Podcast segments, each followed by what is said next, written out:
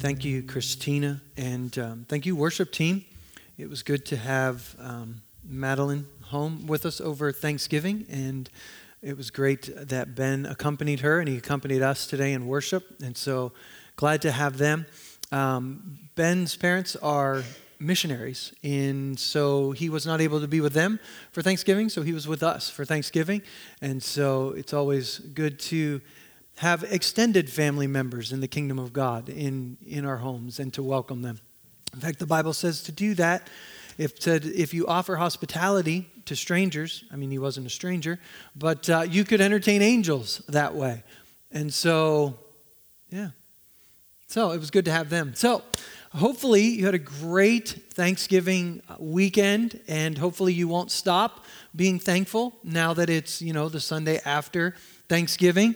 And as we enter into this Advent season, we are not going to do a special Advent series. We are going to finish up the Trust the Story series that we've been in. And we may have to put a couple weeks together to make sure we do it because uh, we will be changing locations as a church in January. Um, January 10th will be, most likely, will be our last Sunday in this building. And then on January the 17th, uh, we'll meet for service at the Fine Arts Center, which is straight down 9th Street here. And our offices and our, some of our other meetings are going to be located downtown. And uh, a letter is going to go out tomorrow explaining some of that, some of the help we're going to need over the month of December to start packing some of the things we need to pack. And so we just encourage you to continue to pray and stand with us and help during this time. Uh, a lot of things that are going to go into the next couple of weeks. Um, and I know as I, I sent out the, the email originally, there's so much mixed emotions right now in our hearts because this building carries a lot of memories for us. I mean, those of us that have been here a long time, maybe those that have been here even longer, there are encounters with God that happened in this room. And if you read through the Old Testament, there are, every time there was an encounter with God, build an altar. Um, and they were supposed to build that so that every time they saw it, they would remember what God did in that moment so that it would carry on throughout their life. So their kids would ask about it. Hey, tell us about that. Why is that there? So that they would pass on the faithfulness, the goodness of God. And there are going to be times when we drive by this building, and I'm excited that this building is going to be a house of worship for a people group that have been persecuted and have really been homeless for a number of years, and they're going to have a home and they're going to worship. And I can't wait till COVID is done and uh, we can pack this place with them and uh, we can actually join them in a worship service sometime. And, and I think we will at one point. And uh, COVID won't last forever and uh, we're, we're going to find a way. So there's a lot to be excited about, there's a lot to be anxious about. Um, and there's a lot to be sober about. And so all of that is in this moment, but just continue to pray and continue to trust. And uh, we're going to continue to communicate with you in the weeks ahead. But for today, we're coming into part 33 of Trust the Story. And um, I was thinking the other day, we actually started this, if you remember, when COVID started. So that was like part one, you know, first week on our own. And uh, I'm like, maybe when we get done with it, um, COVID will be done. So I'm going to hurry up and finish this up just in case that's the case. And then uh, we won't have to worry about it anymore. But trusting the story has been about how we read the Bible. This is something the Lord put on my heart last year for us to do in 2020.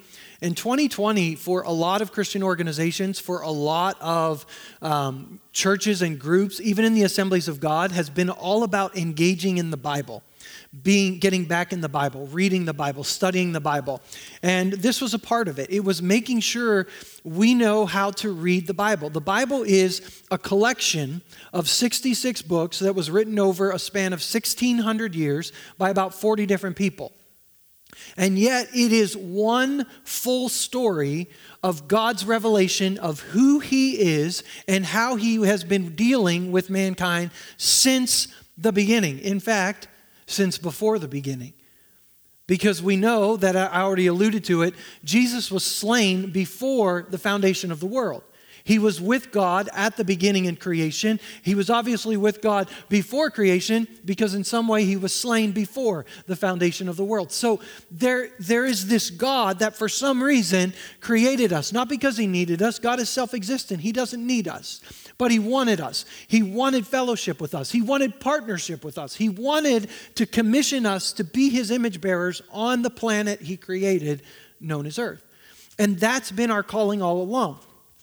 And we have to be sure that we trust that God is still at work in His story, even though the pages of this book have been kind of closed, if you will.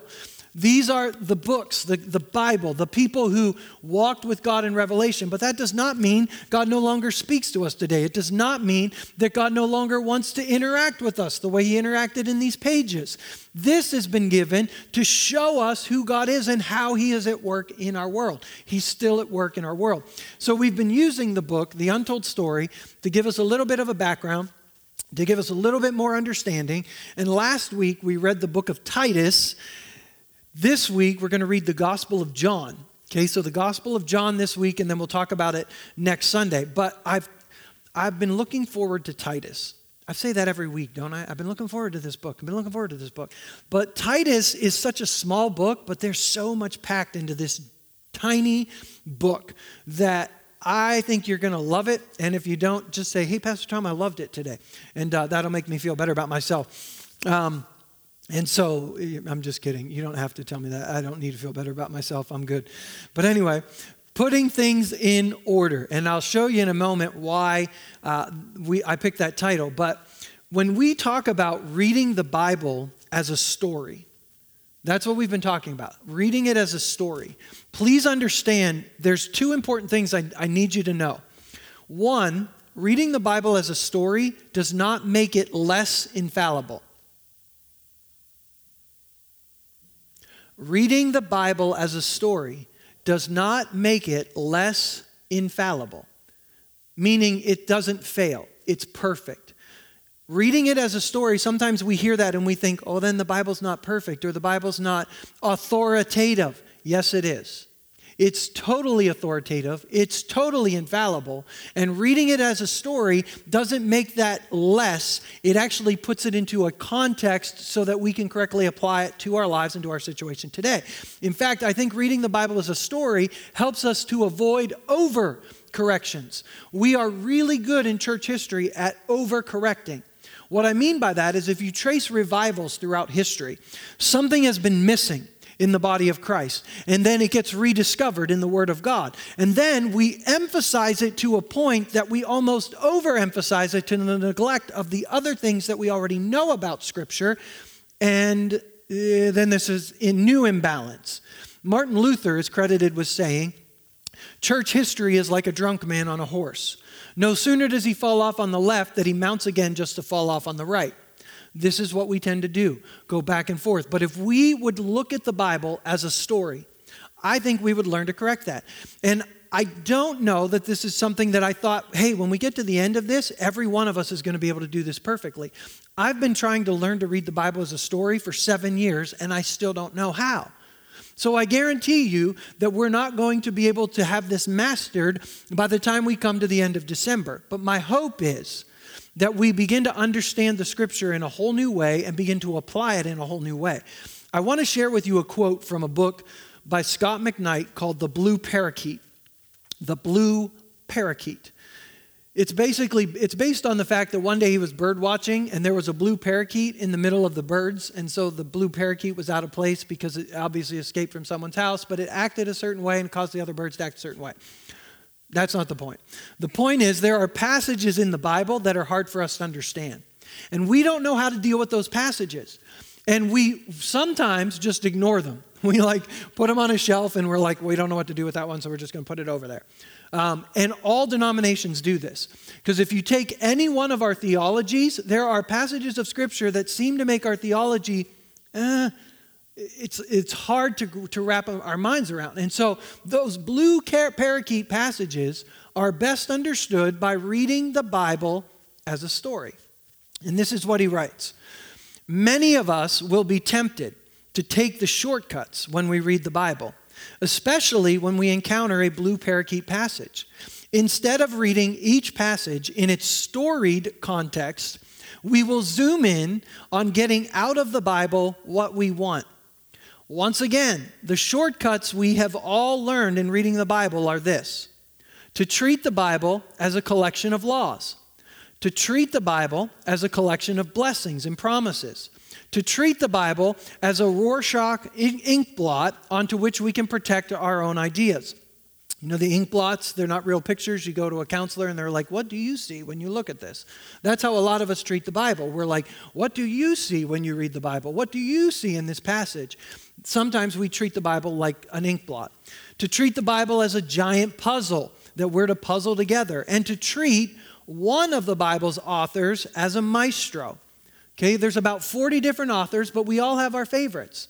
And throughout church history, one of our favorites has been the Apostle Paul. And so we read the scripture through the context of everything Paul wrote from Romans to Timothy, and that's how we get our theology. And then sometimes the words of Jesus come along, and they kind of almost seem like they contradict things that Paul said. And we don't know what to do it. And that's why we can't just take one person, we take them all.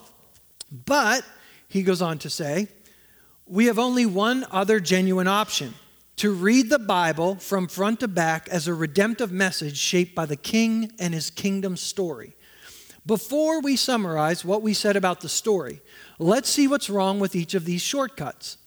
Yes, strategy will guide us to something true about the Bible. There are laws. There are blessings and promises. There are moments when we see the Bible in, as something about our own lives. There are parts of the Bible that we are challenged to puzzle together. And there are maestros, many of them. But there are problems with each of these. The Bible is more than laws, and each law is connected to its context. The Bible is more than blessings and promises. There are some warnings and threats as well. The Bible is something that comes to us from God and not something onto which we can impose our wishes and desires. The Bible is a story to be read, not a divinely scattered puzzle to be pieced together into a system that makes sense of it all. Oh, we love to make sense of it all, don't we? The Bible is a collection of wiki stories of the story, and each author is a maestro, but one voice at the table. It is tempting to return to the safety of our former reading habits. But if we listen to the blue parakeet passages in the Bible, which are there at God's direction, and if we think about how we are reading them, the Bible somehow unfolds before our eyes as a brilliant story. So, the point of these 33 weeks has been to treat the Bible as one complete redemptive story still speaking to us today. And I bring up this today because we're going to see it as we look at the second part of Titus in a little bit. But we're going to go to the first part. So, Titus, like Timothy, we talked about Timothy. Paul discipled Titus, but Titus was a Greek. Titus was not a Jew, so Titus was never circumcised. Remember Timothy, Paul circumcised, but Titus he did not, because you do not have to be circumcised to be saved now. This is what we've wrestled with in the story. But Paul sends Timothy to Ephesus and he sends Titus to Crete. Crete, compared to Ephesus, is like a step down in the worldly standards, okay? Ephesus is like a major port city. It's a wealthy city. It's this great place. But Crete is like the backcountry. Crete's like a tiny island. The people are, actually, we're going to read, the people are barbarians there. So I think the term redneck, I hope that's not offensive to you, um, but that would be what we would call the people from the island of Crete. They'd be rednecks, okay? They'd be people that in sophisticated world you'd look at and be like, yeah, I don't want to go to Crete. I want to go to Ephesus. And so Paul starts his letter, Titus chapter 1, Paul, a servant of God and an apostle of Jesus Christ, to further the faith of God's elect and their knowledge of the truth that leads to godliness. I, I, I, just love Paul when he just writes, you know, the opening of his letter. Read that again with me. Paul, a servant of God and an apostle of Jesus Christ. This is why he's writing to further the faith of God's elect and their knowledge of truth that leads to godliness. In the hope of eternal life, which God, who does not lie, promised before the beginning of time. Love it. He promised it before the beginning of time, and which now at his appointed season he has brought to light through the preaching entrusted to me by the command of God our Savior. To Titus, my true son in our common faith, grace and peace from God the Father and Christ Jesus our Savior. The reason I left you in Crete was that you might put in order what was left unfinished and appoint elders in every town as I directed you. So Paul has planted a church in Crete, but he left, and there are some things that need to be put in order. Just like every church throughout history, they've got some problems. Because when you put a group of people together that have different ideas, different backgrounds, different thoughts, different genders, different everything, all of a sudden you get a boiling pot, I mean, a melting pot. Um, and there's some friction and there's some tension and there's some false teaching and there's some people living for themselves. And Paul doesn't freak out. He doesn't say, You got to get in there and you got to. He just says, I want you to finish what we started in Crete. And the first thing is to appoint elders. And what he does in chapter one, we don't have time to go through this, but he gives these characteristics of elders. And I've seen these passages used to, to oh, in ways that the Apostle Paul, I believe, would roll over in his grave. So there's a passage that says you have to manage your household well. And so I've watched pastors and deacons who have children who aren't serving the Lord faithfully, had people in the church walk up and say, Well, you know, because your child is wayward, you're, you're really, according to the scripture, not qualified to be an elder in the church. Huh? When we stop reading the Bible as a story, that's what we do. And that's why that's a problem. Because the Apostle Paul is not giving a list so that we can't find anybody to qualify as an elder. Because if we took that list black and white, there wouldn't be one person qualified to serve as an elder in the church. Period. Not one. And so, what Paul is doing is he's showing the seriousness, the responsibility, the soberness. Don't just pick someone who has a reputation of acting the opposite of this in all the ways, but it's not this black and white list to try to disqualify everybody either. And so, Paul is saying, hey, Tim, excuse me, hey, Titus, make sure you put these, these types of people in eldership within the church. Notice again that word elders is plural. Not just go find one pastor, but find elders, pastors, prophets, pa- uh, evangelists, teachers. Get everybody involved, these elders that are going to serve the church, that are going to help you to stand against the false doctrine and the misbehavior that he's going to spend the rest of the letter talking about. So he goes into chapter two. We're going to come back to the rest of chapter one in a second. But in chapter two, he starts dealing with this idea of teaching what is right with sound doctrine. Right here. Remember, we put the chapters in. So Paul didn't write a letter and go chapter two. He just wrote his letter. So he says at the beginning, hey, unfinished business, appoint elders. Okay, then we come to chapter two. You have to teach sound doctrine. And there'd be a hearty amen from everyone in this room. You gotta teach what's in accordance with sound doctrine. We gotta have sound doctrine. And so then he goes on to say, teach the older men to, to live this way. Teach the older women to live this way. Teach the younger women to live this way. Teach the. Isn't that weird? You got to teach what's in accordance with sound doctrine. Teach the older men to live this way. So he's talking about their behavior, not their beliefs. And when we think about doctrine, we think, oh, I just got to get my doctrine right. If I get my doctrine right. But there are so many of us in the church that have all of our doctrine right, but our orthopraxy, the way we live out our doctrine, is off. You have to live the doctrine that you claim to believe. We cannot live apart from sound doctrine. And at the end of these groupings, because he talks to old men, older women, younger women, younger men. Then he says this For the grace of God has appeared that offers salvation to all people. It teaches us to say no to ungodliness and worldly passions, to live self controlled, upright, and godly lives in this present age while we wait for the blessed hope, the appearing of the glory of our great God and Savior Jesus Christ, who gave himself for us to redeem us from all wickedness, to purify for himself a people that are his very own, eager to do what is good. These then are the things that you should teach. Encourage and rebuke with all authority. Do not let anyone despise you. So he's saying doctrine shows up in how you live. And it teaches us to say no to ungodliness. Let me, here's what ungodliness is, okay? Write this down. Ungodliness is anything outside the character of God. Anything outside the character of God. God is good. So if we're not if we're not as he says right here eager to do what is good, we're outside the character of God. God is kind. If we are being unkind at any time, for any reason, toward anyone, we're outside the character of God. Because it's the kindness of God that has led us to repentance. It's the kindness of God when we were his enemies that led us to him. And so we look at this and we're like, ungodliness. I got to stay away from sexual immorality. I got to stay away from all these other sins that people out there are committing.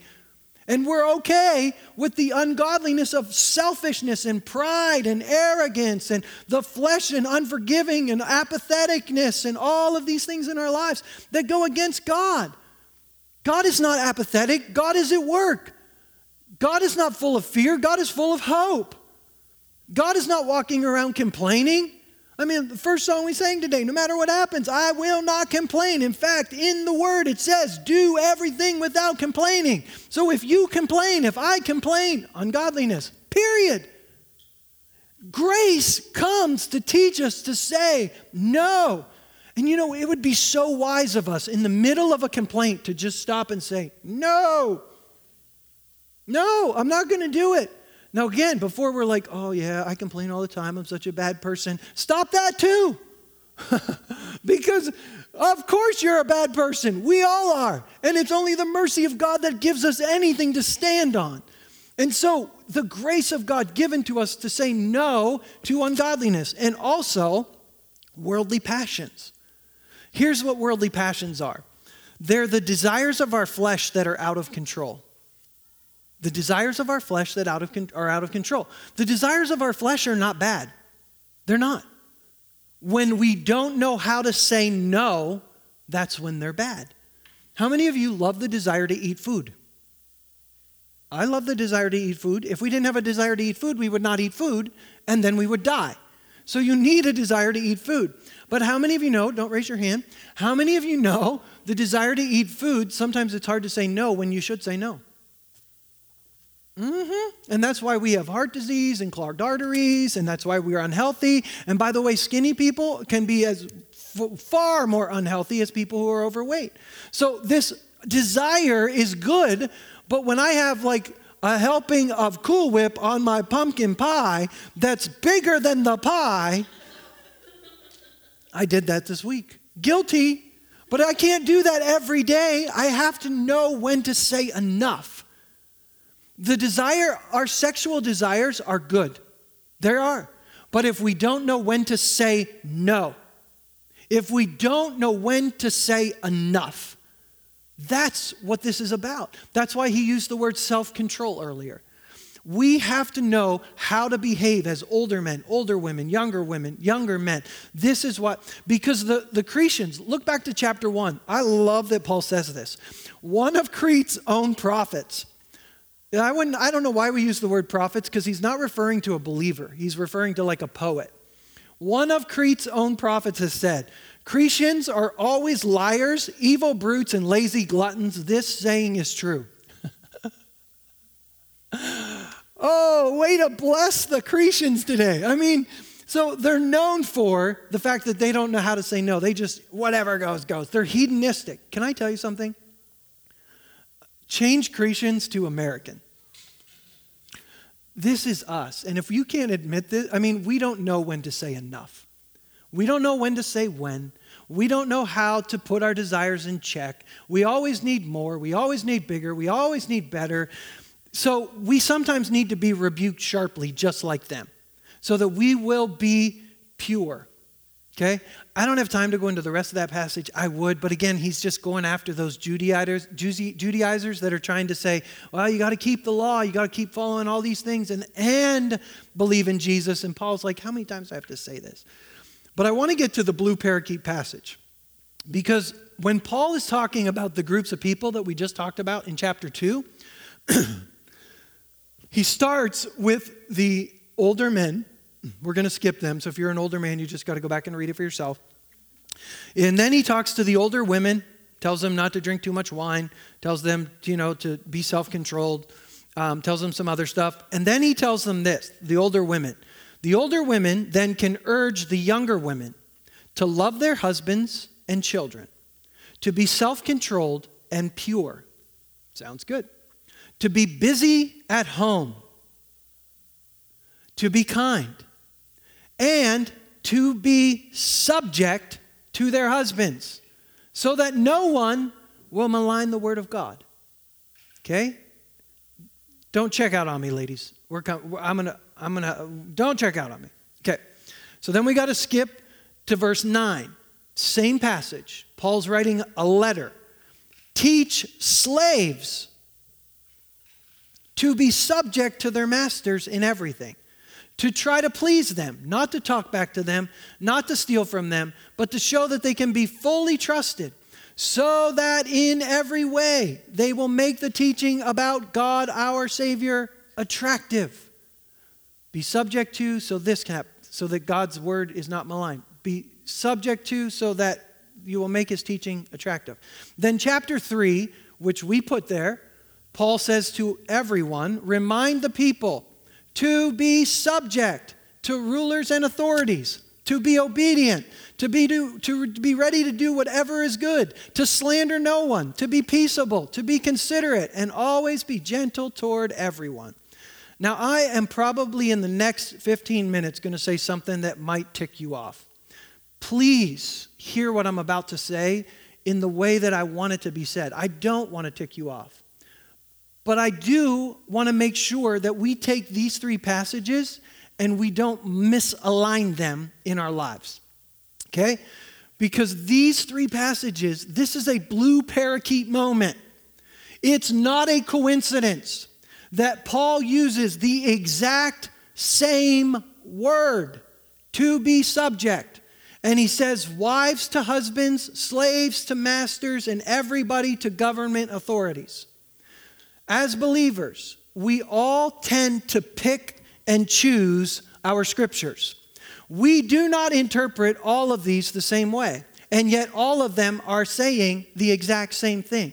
So, why have we chosen to pick and choose some of them? And I'll explain what I mean by that. Let's start with wives be subject to your husbands and be busy at home. Love that. Um, what we hear sometimes when we read this and when we take other scriptures and we remove all of the passages out of the Bible that say what wives are supposed to do to their husbands and we line them up. Okay, because that's the very American way to read the Bible. If, you, if as a wife I need to know what to do, I just look at all of the verses that say wives and then I write them down and then I live them out.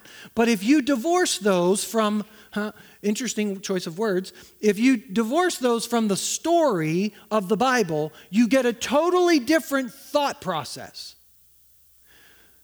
So, in this context, we have to ask ourselves is what Paul's saying a promotion of a hierarchy where husbands have to be the head and wives have to be subject to them? Well, let's talk about that for a second. In this culture, women were uneducated. Women were treated as property.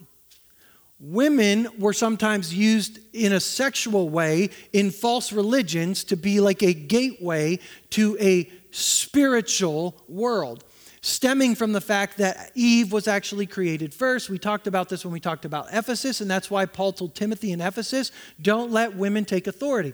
I do not believe, if you read the Bible from front to back as a redemptive story, that it says women should not teach.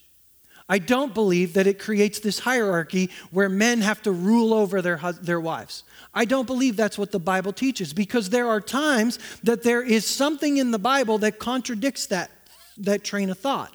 And if we contradict it once, then it cannot mean that at all. Because we cannot make a dogmatic statement and then have it, well, sometimes it applies and sometimes it doesn't. We have to pick and choose. I believe the kingdom of God breaks down every barrier, every distinction in gender, in race. It makes us all equal at the foot of the cross. And I know as Americans, we're like, well, but if someone's not in charge, who makes the final decision? Because we don't know how to interact as a kingdom. We don't know how to sit at a table with people that think differently with, than us and have it be that I'm, it's not who's right and who's wrong. Especially as Americans, somebody's always got to be right and someone's always got to be wrong. Rather than the fact that realizing we have all been created in the image of God, and the only way that I can see the image of God more fully is to realize by myself I'm not a body, I need other parts. And the only, sometimes those parts don't function the way that I think they ought to function. But guess what? I'm not the head, I'm just another part. Who's the head of the body? Christ.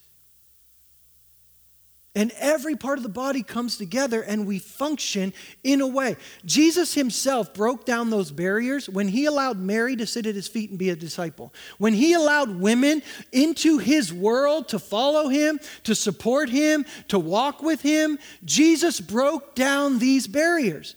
And people are like, well, why didn't he come out and say it? He didn't have to say it. If you understand the culture he's living in, everything he's doing is a loud testimony that things are changing. But what we as Americans like to do, we like to change everything quickly. We like to change everything fast. So the best way to change it is create a law that changes it for everyone all time. Do it. Change it. Change it. Make everyone behave the same way. That's not the way the kingdom works. The kingdom works from within. The kingdom is like a little bit of yeast that gets worked into the dough and it begins to, to infect the whole dough. That's what we see happening in the early church. And I don't think the early church comes out and says, okay, we're breaking down the barriers, men and women are equal. Because you know what would have happened? The culture around them would have said, no way, we don't want that and they would have maligned the word of God. So Paul comes along and he's saying, hey, in your homes, women can learn. Paul gives the proper way in Corinthians for women to prophesy in the church. And then a few chapters later, earlier, he said women shouldn't prophesy in the church. That seems so confusing, but if you take it out and you look at it from the beginning, Genesis chapter 1, God said, Let us, God said, Let us. God is in us. I love that God is in us. And He wants us to be in us too, with Him. And this is the one thing we don't get right. And Jesus said, if they get this right and they would be in us, just like you and I are one, if they would be one, the whole world would see it and would know that I came from the Father. We're busting our butts trying to get everybody to believe that Jesus is who He said He is. And if we would just be one as He is one, if we would just stop having it to have it my way, I'm the right one, you're the wrong one. Yeah, selfish, pride. If we would just see that God said, "No, it's all about us." So he makes mankind in their image, in our likeness, so that they can rule over the earth. So God created mankind in his own image. In the image of God, he created them, male and female. He created them, male and female.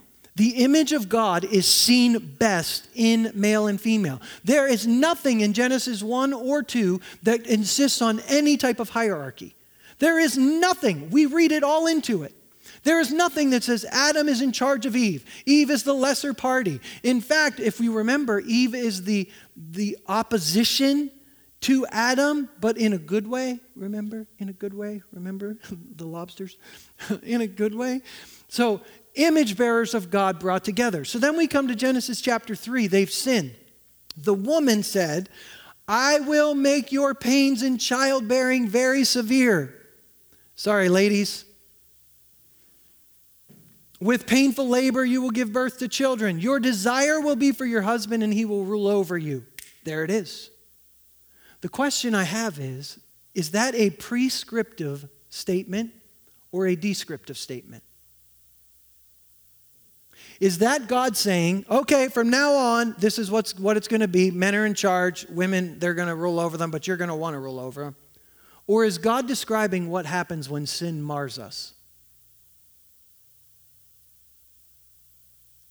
Is God describing that men and women were meant to be co heirs, co image bearers with Him on the earth? And yet now, because of sin, this is what's happened. And now that Jesus has restored the kingdom, could there be a better way? Now, I'm not saying, I can't say beyond a shadow of a doubt that that way of viewing things is correct. There are people on my side, there are people on other people's side that says, nope, the husbands have to be the head of the home. But let me give you at least rules of engagement for however you want to see those passages. Husbands and wives, here's your rules of engagement. One, both of you are necessary for the full display of the image of God. Both of you are necessary for the full display of the image of God. If you're single right now, don't shut me out because the community of believers, this is the same thing. Because Paul compares this in Ephesians, husbands and wives, to the church. It's a great mystery, but it's the same for the church. All of us are necessary for the full display of the image of God. All of us. Not just the elders, not just the pastors, all of us together.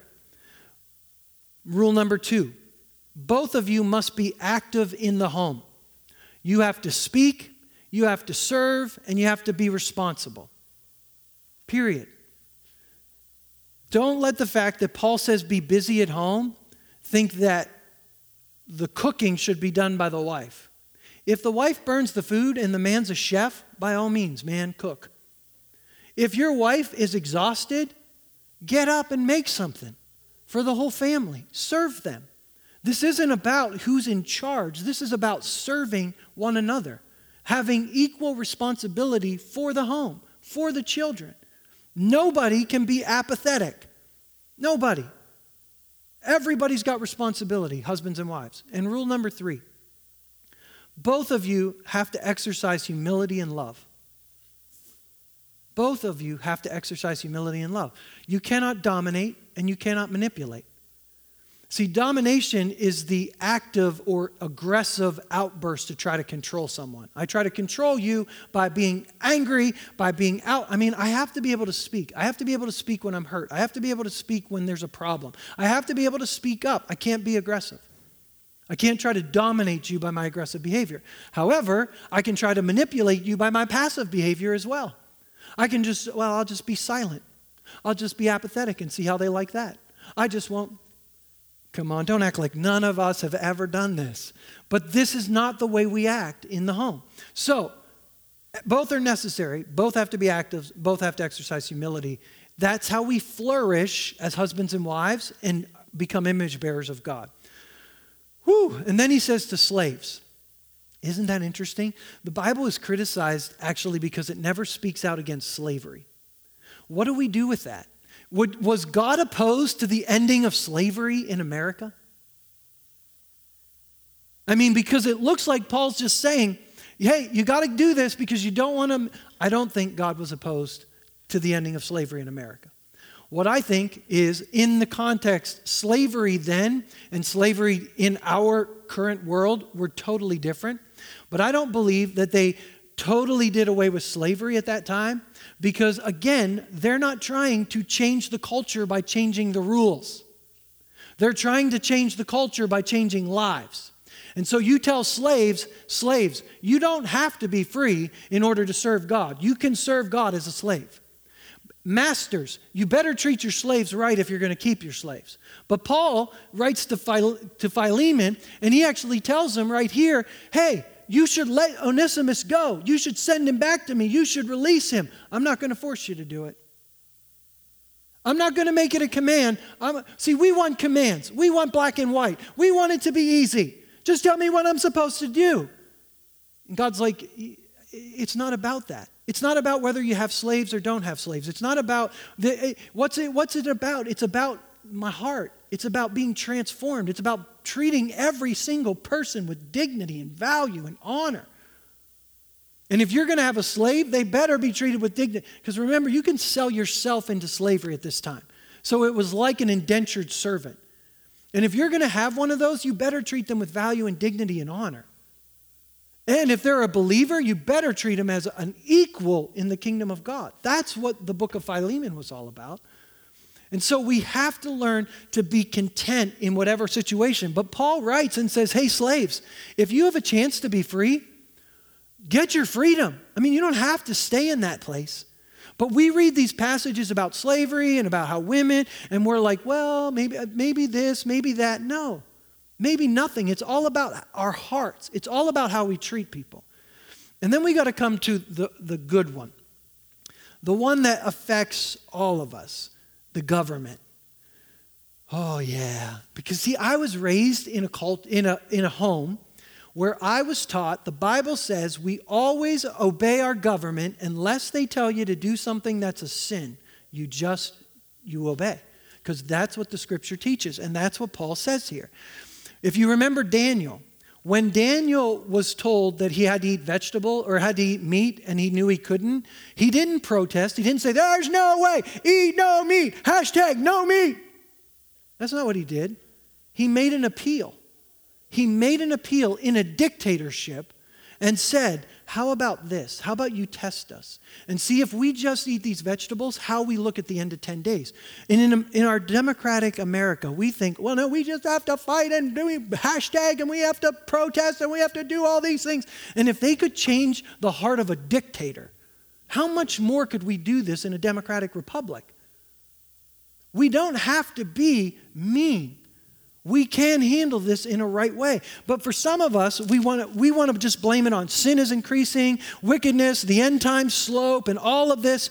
And I think the way our world is acting right now is because the love of the church has grown cold. Jesus warned this in Matthew chapter 24 that there would be an increase in wickedness because the agape of many would grow cold. And some of us look at that and we're like, well, the agape is growing cold because people are, are sinning and they're doing all these things. But what about the agape love that we're supposed to have toward our neighbor who is like ourselves? There's a debate in early Judaism about whether or not the Jews should pay taxes to Caesar. Remember, they came to Jesus and said, Hey, Jesus, is it right to pay taxes to Caesar or not? And Jesus, of course, looks at them and says, Show me the coin. Give to Caesar what is Caesar, give to God what is God's. There is a debate, understand this, in the church world of that day. Some people believed it's our requirement to pay taxes. Some people believed it's not. We cannot pay taxes and stay faithful to God.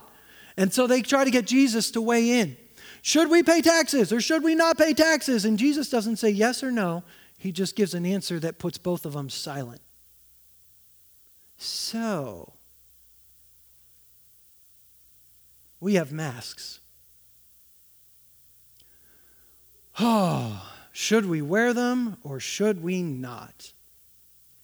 What do you say, Jesus? And we're looking for Jesus to give us a yes or a no. And I think Jesus would give an answer that would silence both sides. See, if you believe that you need to wear a mask and that's the best way to support our community and support good health, promote it. Do it, but do it in the spirit of Christ. If you believe that individual freedom is paramount, then support it and promote it in the spirit of Christ. But when we start demanding that our way is the only way, we are no longer acting as citizens of the kingdom. See, in a democracy, I believe we have a responsibility to speak up. We have a, a, responsibility to vote. We have a responsibility to be supportive whenever we can, but even to be proactive in our support. So often, we only want to complain about our government when they do something we don't like, and we really don't do a whole lot to actually support and promote our government when they're not doing anything or when they're asking for our help. And we are a church that wants to work for the peace and the prosperity of our city. Not just point out what they're doing wrong, but coming alongside them and saying, hey, how can we help? What's the greatest need of our city? What can we do? And that's what Paul is telling us here in Titus when he says, remind the people, be subject to rulers and authorities, to be obedient, to be ready to do whatever is good. And whichever side you fall, on masks or on taxes or on politics, please listen to these next words slander no one, be peaceable, be considerate, and always be gentle toward everyone. And why does he say that? Well, let's read the last part of the chapter. Because at one time, we too were foolish, disobedient, deceived, enslaved by all kinds of passions and pleasure. We lived in malice and envy, being hated and hating one another. But when the kindness and love of God our Savior appeared, He saved us. Not because of the righteous things we had done, but because of His mercy. He saved us through the washing of rebirth and renewal by the Holy Spirit, whom He poured out on us generously through Jesus Christ our Savior, so that, having been justified by His grace, we might become heirs having the hope of eternal life. This is a trustworthy saying. And I want you to stress these things so that those who have trusted in God may be careful to devote themselves to doing what is good. These things are excellent and profitable for everyone. Our people must learn to devote themselves to doing what is good in order to provide for urgent needs and not live unproductive lives. Our doctrine needs to be correct. Our practice needs to be correct. This is what Paul taught to the church on the island of Crete. This is what we need to learn and understand as a church. We have to live as if our doctrine matches our lives. When Jesus was asked, What's the greatest commandment? Remember what he said? Love God with all your heart, all your mind, all your soul, and all your strength. What's that mean? To love God with everything. Does that mean that I don't swear? Does that mean that I don't, you know, do mean things to people on purpose? Does that mean I don't? Well, he told us what it means. If you want to love God with everything, love your neighbor who is like yourself. Love your neighbor who's like yourself. Because again, we our doctrine said, Oh, uh, Pastor Tom, I know that it's only the mercy of God. I know, man, I needed the mercy of God. Thank God. And so our doctrine is correct, but our practice isn't because we're, treat, we're mistreating our enemies. We're mistreating people that mistreat us. And that's the deal breaker. I don't care what we claim to believe, it's what we're living out in our daily lives that matters. And this is what Paul is saying. Don't act like this anymore. You've been given the grace of God to say no to anything outside the character of God and to say no to worldly passions, know when it's enough. So that's what, that's, I think, what we need to hear. Let's pray. Father, I thank you today for your word.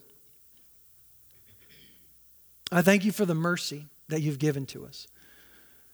God, I thank you for the grace that you've given to us to be able to say no, to be able to say no to everything that's against your character and your nature. God, to know when to say no to our selfish, worldly desires, our flesh. God, to know that eating is a good thing. The sexual desires you gave us are a good thing. God, the desire to exercise, the desire to create things, the desire to use our hands to build things. God, all of these things are good desires. We just need to know when to say enough. God, we know how we need to know how to act the way that you've treated us. And so, God, I pray today for every person in this room, every person that's online. God, give us eyes to see our condition before you. Give us eyes that see how desperately we needed your mercy, how desperately we still need your mercy. God, no, no amount of good behavior since you've come into our lives takes away the fact that it's all still based on your mercy. And so forgive us. Forgive us not for the incorrect doctrine of thinking we've earned our salvation, but forgive us for the mistreatment of others because we've allowed the idea that we're better than them, we're behaving better than them, to slip into our behaviors towards them. Holy Spirit, wreck us today. Strip away the selfishness, the pride, the arrogance of our hearts. Help us to see the value in every human being on this planet as created in your image. God, even those that right now are marred by sin in their choices, in their decisions, in their attitudes. God, help us to see the value that you see in their lives. They are created in your image, they are image bearers. Help us to treat them the way you've treated us. Help us to be kind to the unkind because that's your character. Help us to love our enemies. Help us to bless those who curse us. Help us to be eager to do good. God, I thank you for the ways that you are shaking our lives as a church. Thank you for the ways, God, that you're not letting us just live out our existence on this earth in Restoration Church as just a, a comfortable church where we go every week and we just hear a message and it just makes us feel good until you come. God, that you are creating in our lives a kingdom that cannot be shaken. God, you're changing everything. You're changing the way we view ourselves. You're changing the way we view our society. You're changing the way we view others. You're changing the way we view the kingdom. God, we need this. We welcome this. Holy Spirit, it's, it's hard, it's uncomfortable. We don't like it. But we recognize that you are good and we trust you. We trust you. And so, Holy Spirit, I pray for every person in this room. I pray for wives and husbands today. God, create a partnership in every home create a partnership in every home with each member taking responsibility, with each one serving the other. God, with humility, with love, ruling the day, with each one bringing their God given image to the table.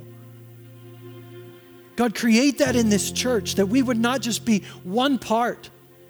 God, that we would not be at parts at war with each other, but God, that we would be one body, as many parts around this table. God, seeing the image of God in those with different views, God, those with different personalities, those with different insecurities, those with different sins. God, bring us to the table. Teach us how to live this out on display for the world, that, that we would be a church that lives as one so that the world would take notice. God, teach us how to engage our culture today.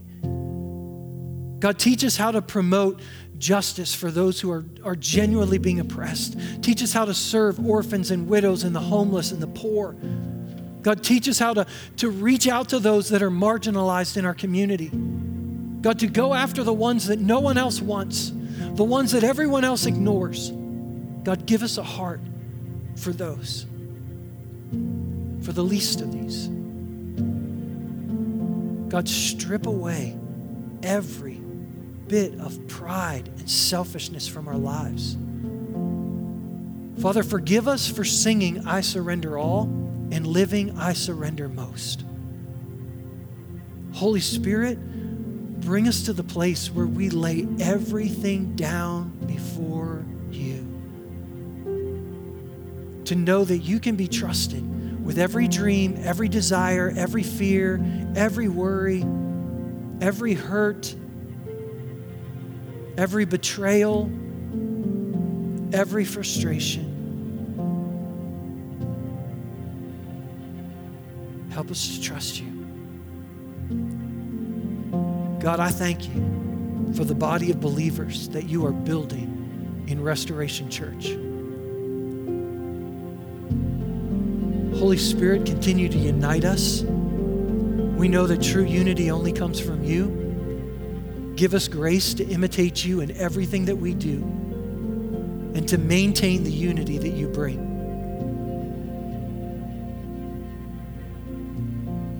May our lives never malign the Word of God. Teach us how to live out these truths in our daily lives, we pray. Holy Spirit over this body today, I pray your blessing. I ask that you would bless them and keep them. I ask that you would cause your face to shine on them. I pray that you'd lift up your countenance upon them and give them peace. Holy Spirit, I pray that you would be gracious to them in every way. Pray it in Jesus' name. Amen. Amen. Thank you for being with us today. Thank you for bearing with me as I go over on this short book of Titus. I'd encourage you today, at some point today, to go back, read the book of Titus in, in its entirety.